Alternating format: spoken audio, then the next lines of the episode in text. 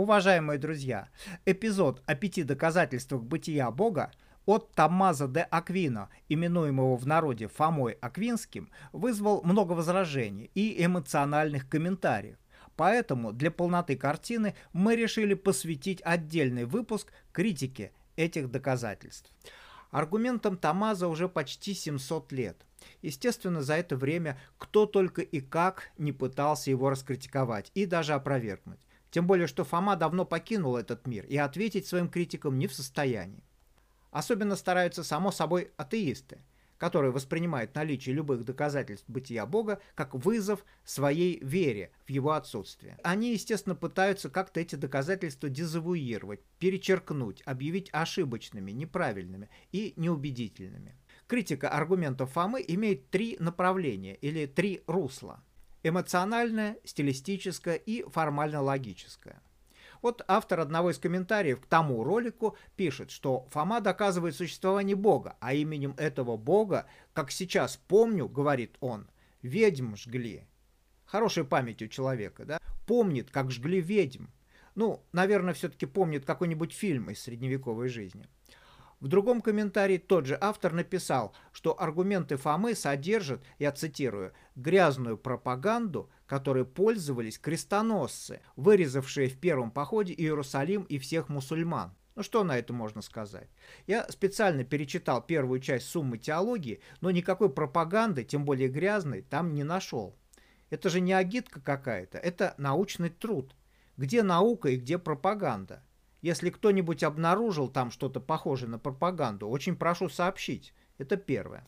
А второе. Участники первого крестового похода никак не могли воспользоваться аргументами Фомы в качестве пропаганды. По той простой причине, что первый крестовый поход начался и завершился в XI веке. А Томазо де Аквина изложил свои аргументы в XIII веке, то есть через 200 лет после тех событий.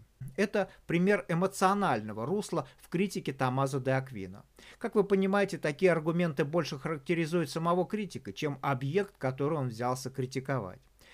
Теперь, что такое стилистическое направление критики? Стилистическое направление касается формы, которой Тамаза изложил свои аргументы. Действительно, стиль, в котором написана его сумма теологии, затрудняет восприятие его доводов современным человеком.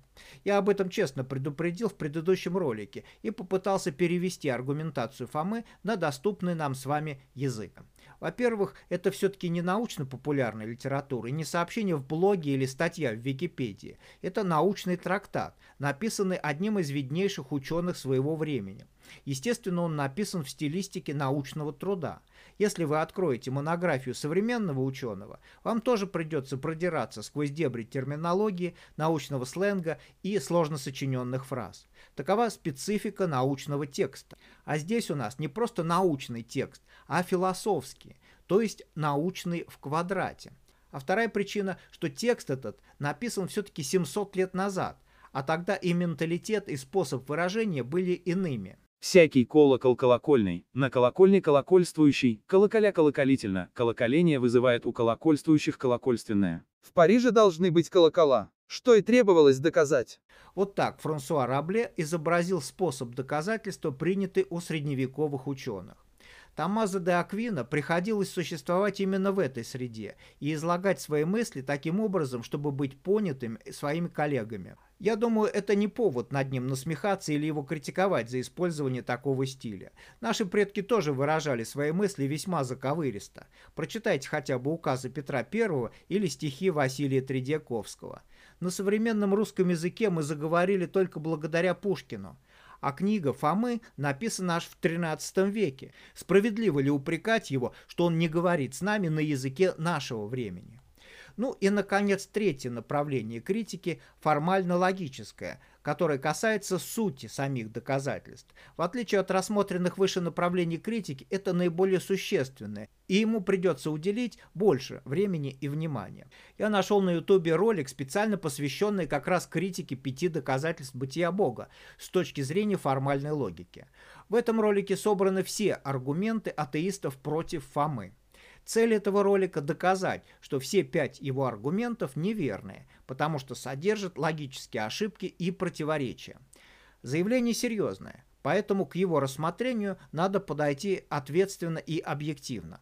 С этой целью я приведу аргументы критиков слово в слово, как их формулируют сами атеисты. А вас, уважаемые слушатели канала Гнозис, я приглашаю выступить в роли присяжных заседателей, чтобы вы могли выслушать и аргументы «за», и аргументы «против» и вынести свой непредвзятый вердикт. Итак, начнем. В чем ошибка первого доказательства Фомы Аквинского по версии атеистов? Ошибкой данного аргумента есть противоречие между посылкой и выводом.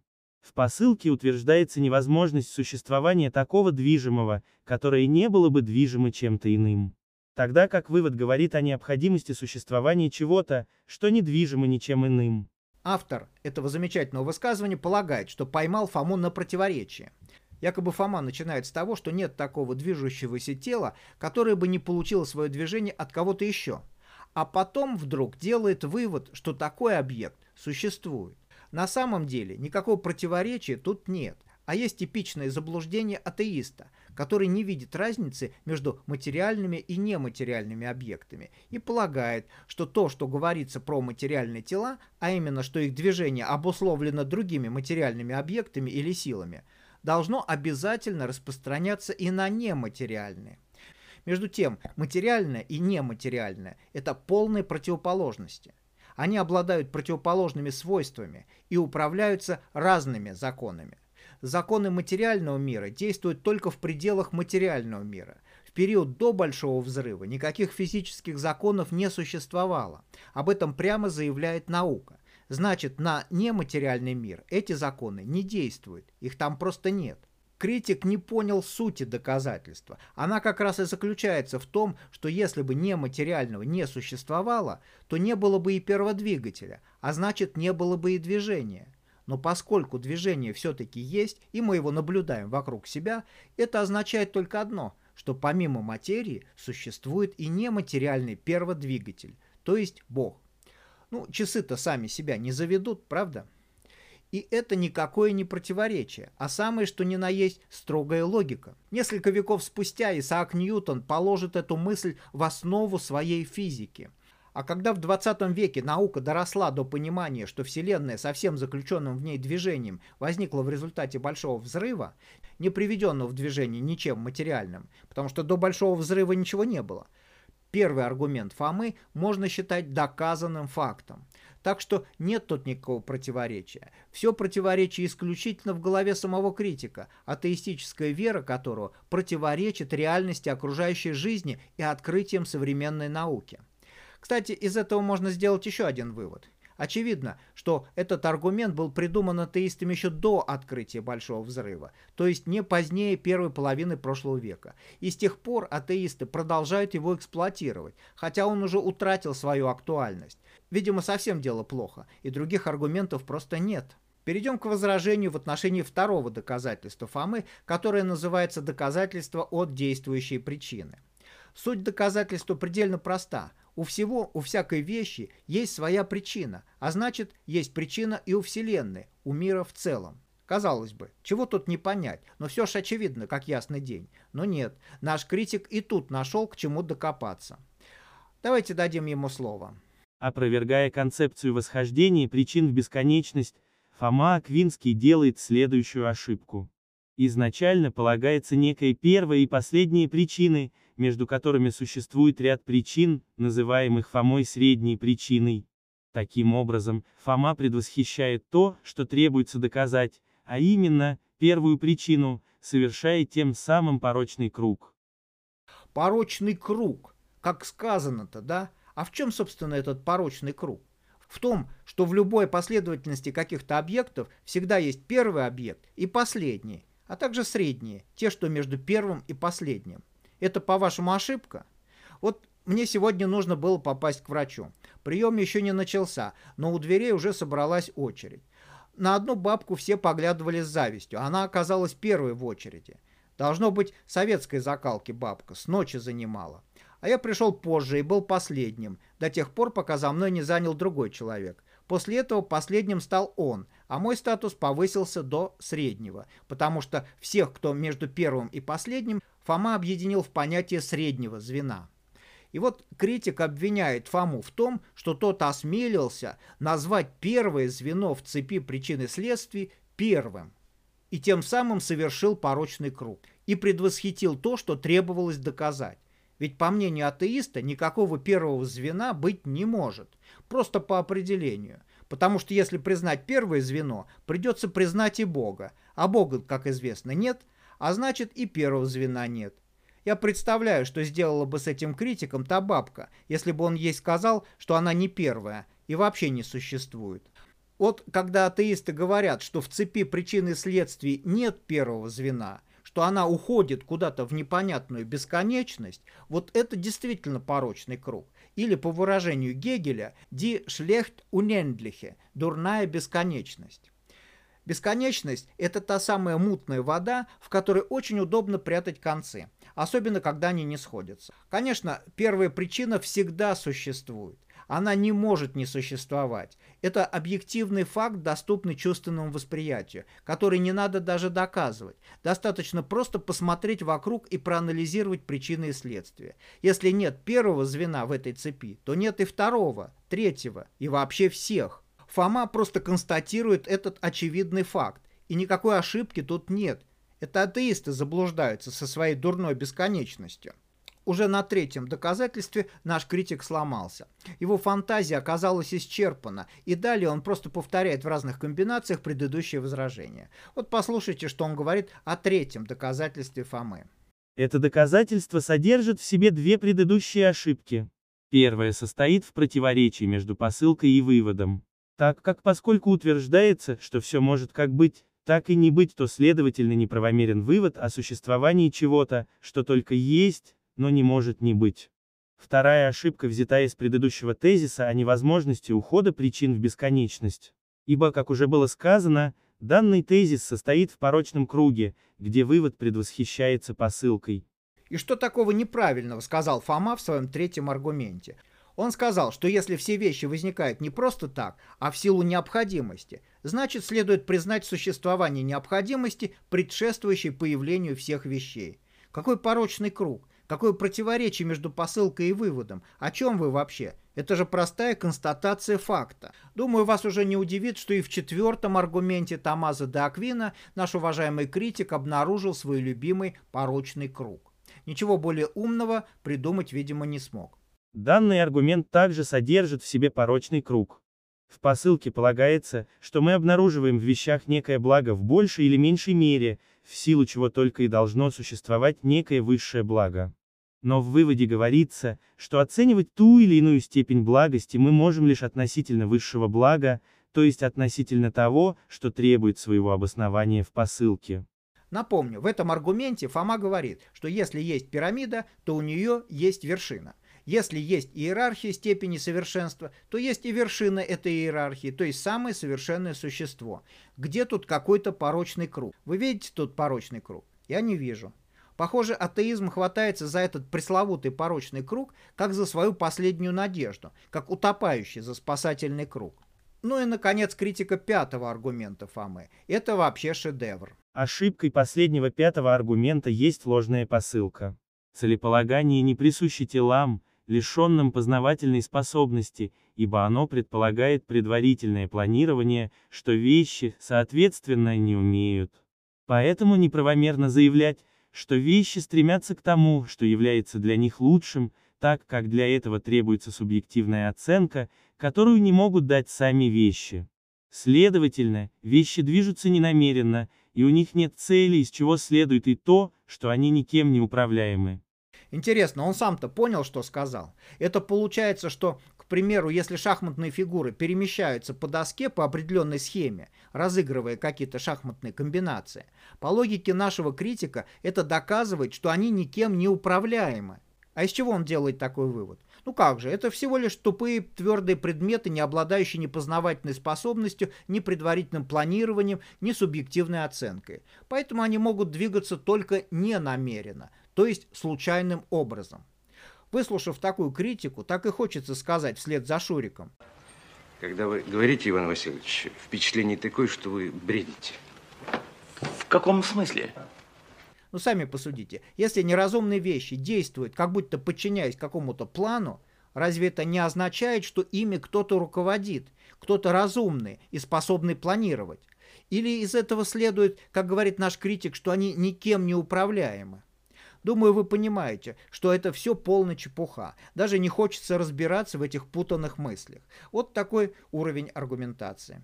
Вот теперь вы познакомились с аргументами обеих сторон и можете вынести свой вердикт. Чьи аргументы вам показались более убедительными? Пять доказательств бытия Бога, найденные Фомой Аквинским, или их критика со стороны атеистов, которую мы с вами только что имели удовольствие выслушать? И еще буквально пара слов.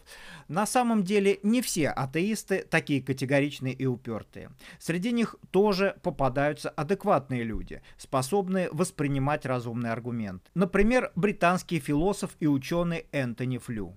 У нас он не так хорошо известен, потому что Советский Союз, как известно, был долгое время отделен от остального мира железным занавесом. Но в Европе и Америке этого человека знают все, потому что Энтони Флю – самый известный атеист 20 века. Еще в подростковом возрасте Энтони отверг религию и выбрал для себя атеистическое мировоззрение. Он увлекался наукой, а наука в первой половине 20 века находилась под влиянием материализма и атеизма. Это было модно. Это считалось в те времена хорошим тоном. Как в Советском Союзе, так и на Западе трудно было сделать научную карьеру, если ты не атеист. Такие были времена. Получив хорошее образование, Энтони Флю становится профессором философии и преподает в университете. А, в годы войны Энтони служил офицером разведки Королевских военно-воздушных сил, а после войны вновь надевает профессорскую мантию и пишет, пишет книги в защиту и в обоснование атеизма. В 1950 году он написал свою самую знаменитую работу «Теология и фальсификация», в которой утверждал, что богословские высказывания о природе, присутствии, силе и благости Бога бессмысленны, потому что нет никаких очевидных доказательств, которые могли бы их опровергнуть. Эта книга сделала его главным идеологом атеизма, атеистом номер один во всем западном мире.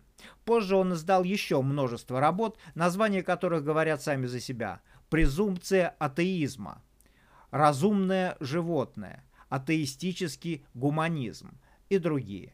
В этих книгах содержатся все основные догматы атеизма.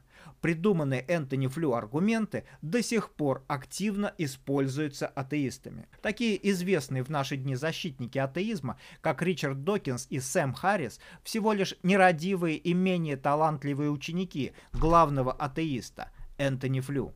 Он даже открыто насмехался над ними, что они, хотя и написали множество книг и выступали с публичными лекциями, но как не могли, так и не могут доказать отсутствие Бога. Однако в 2004 году Энтони Флю пересмотрел свои взгляды и заявил, что Бог существует. А после этого выпустил еще одну книгу, которую назвал так «Бог есть», как самый знаменитый в мире атеист поменял свое мнение. Это название его книги. На обложке своей книги Энтони Флю написал «Мои ошибочные взгляды, несомненно, повлияли на мировоззрение множества людей, и я хочу исправить тот огромный вред, который я, по всей видимости, нанес им». Как вы, наверное, понимаете, такой неожиданный поворот произвел в стане атеистов эффект взорвавшейся гранаты. Это ведь примерно то же, как если бы Папа Римский заявил, что Бога нет.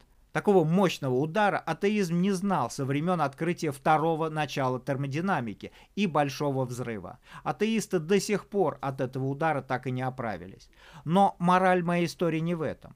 Что заставило главного атеиста 20 века, который всю сознательную жизнь воевал с идеей Бога, поменять свои убеждения? Что заставило его признать свои взгляды ошибочными? Признать существование Бога, главного атеиста заставили доказательства Фомы Аквинского, особенно два из них – от перводвигателя и от разумного замысла. Об этом он сам написал в своей книге.